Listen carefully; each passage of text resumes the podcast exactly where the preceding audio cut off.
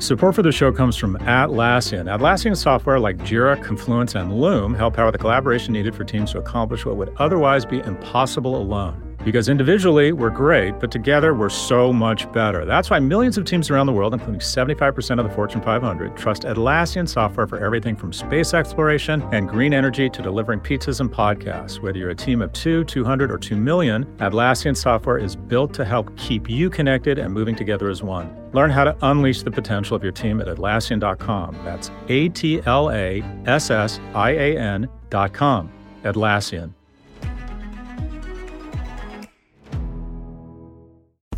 You know how to book flights and hotels.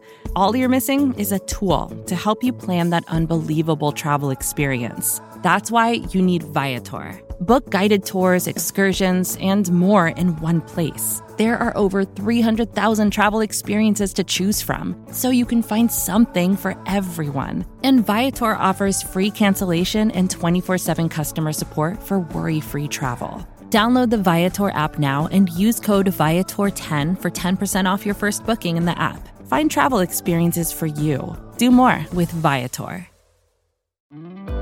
I'm Scott Galloway, and this is No Mercy, No Malice. People ask what is the most important skill you can teach your kids to ensure they are well equipped for the world they will inherit. Is it Mandarin? Programming? STEM? My answer? A skill we don't teach in most schools communication, storytelling, as read by George Hahn.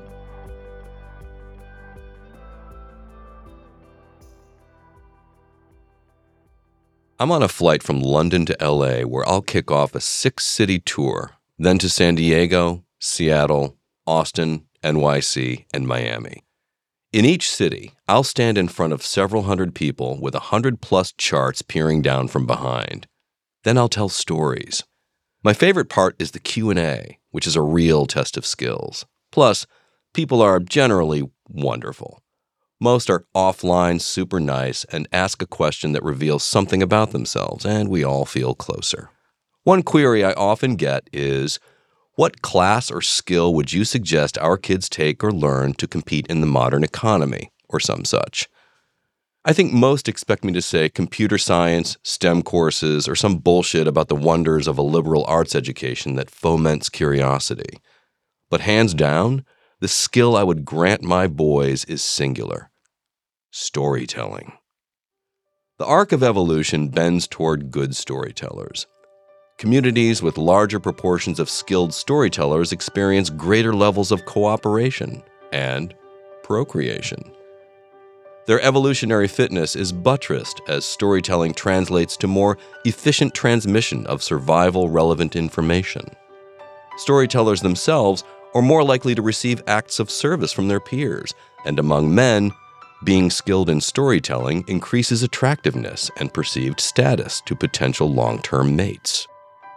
My dad used to tell me that men get turned on with their eyes, women with their ears. It turns out his theory is backed by science.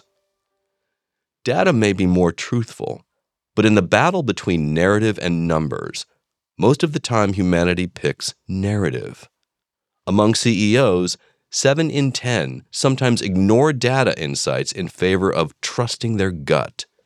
More potent than statistics and cancer awareness campaigns are personal narratives.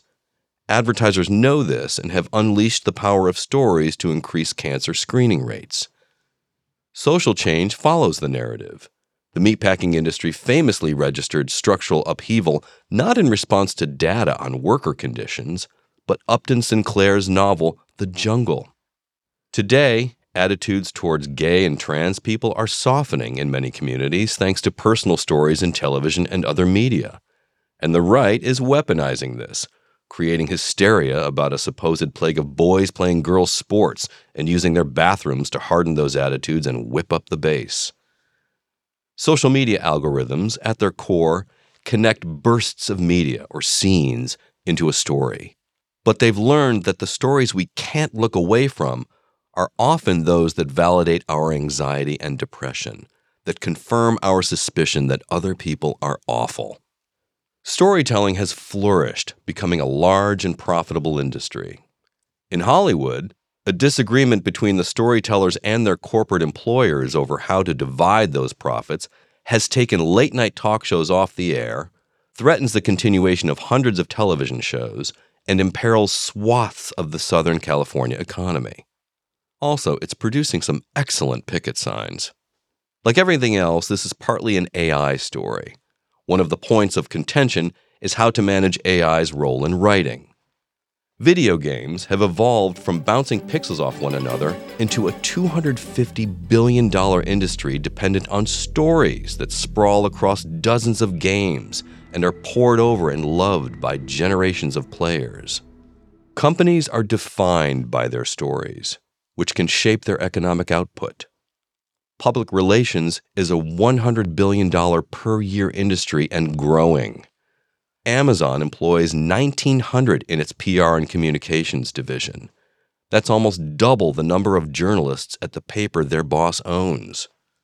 Across Amazon, Apple, Google, Meta, and Microsoft, there are now almost as many PR comms employees as there are screenwriters in America. However, they don't need to strike, as they're paid a shit ton. Sheryl Sandberg was paid $1.8 billion to tell stories of gender equality and personal loss to distract from the stories her algorithms were telling our teens. Elon Musk built the ninth most valuable company in the world, not because he knew anything about electric cars, but because he's a master storyteller who inspired a team of world class engineers to build a better one. I don't like Musk, but I'd still rather have dinner with him than Mary Barra. The previous sentence is not true, but it fits my narrative.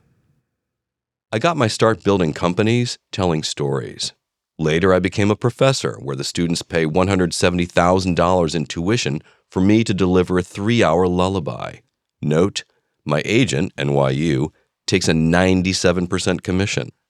Now I tell stories on a stage in front of 150 to 15,000 people who pay between $100,000 to $250,000 to see if I can weave my observations about tech, society, economics, and fatherhood into a story.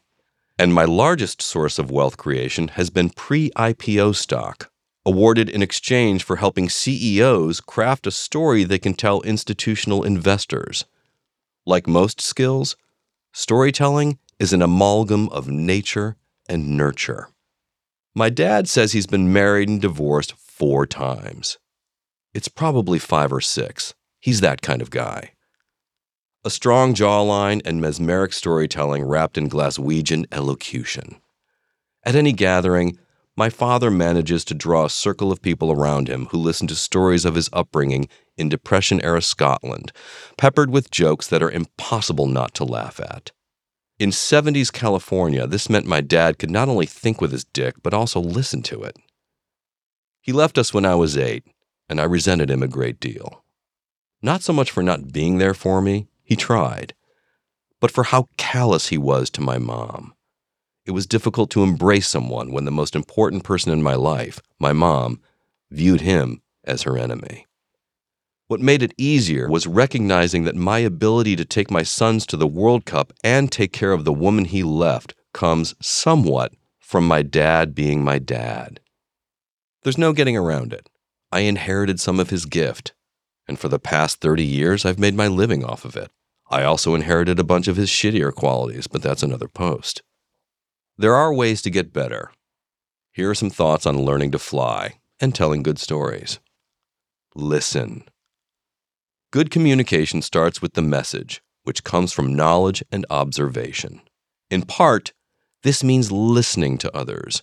Read widely and ask questions. But more important, listen to yourself. Cultivate an internal voice that tells you what's flawed or missing in the popular discourse. People prefer a counter narrative. Be the hunter who tracks straight to where the prey is actually hiding.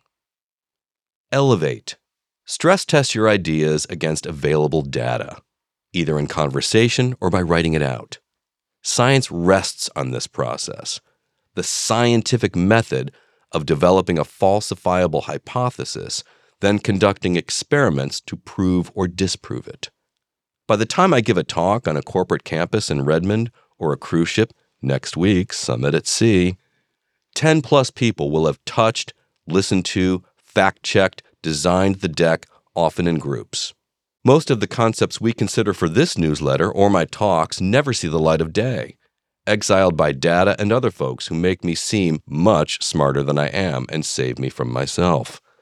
Something I wish I'd recognized earlier greatness is in the agency of others. Frame.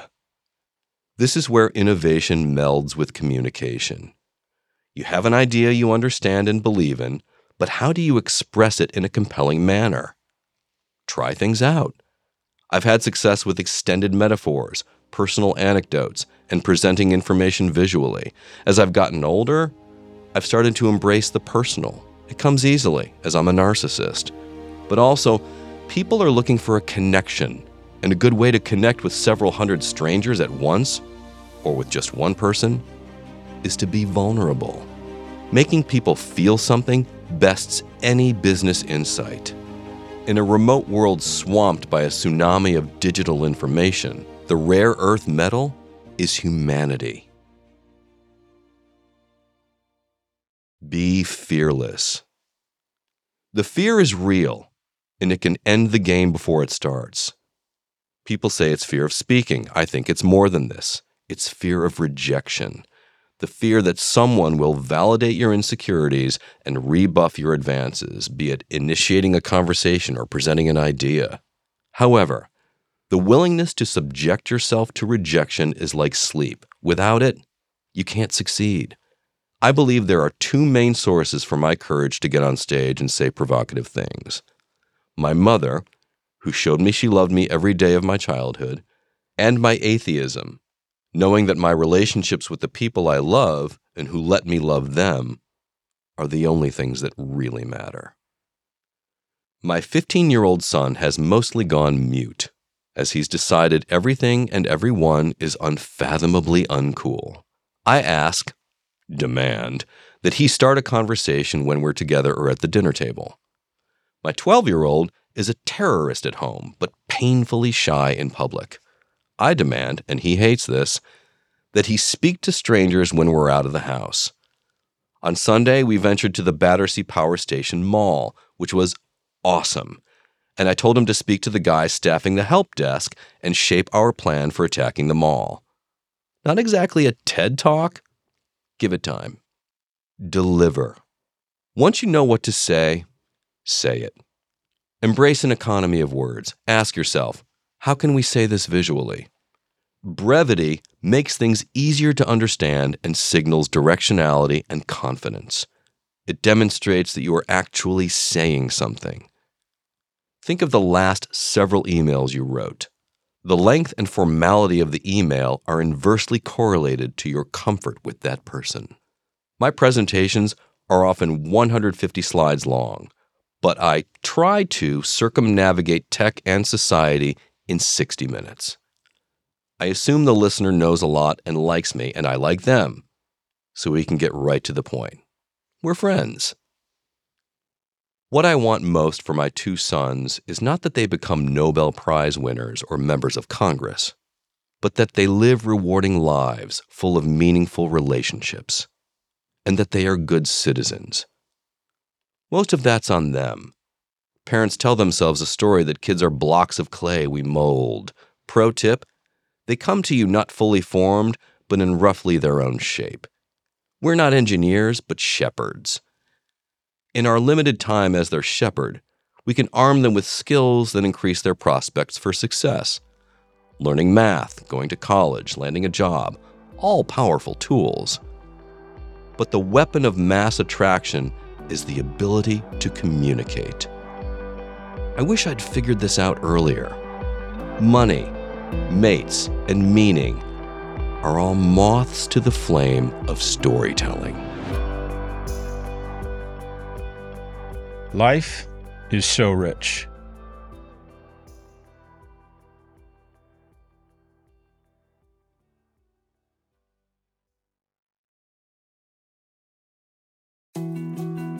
More to dos, less time, and an infinite number of tools to keep track of. Sometimes doing business has never felt harder, but you don't need a miracle to hit your goals. you can just use HubSpot because their all in one customer platform can make growing your business infinitely easier. Imagine this high quality leads, fast closing deals, wildly happy customers, and more benchmark breaking quarters. It's not a miracle, it's HubSpot. Visit HubSpot.com to get started today.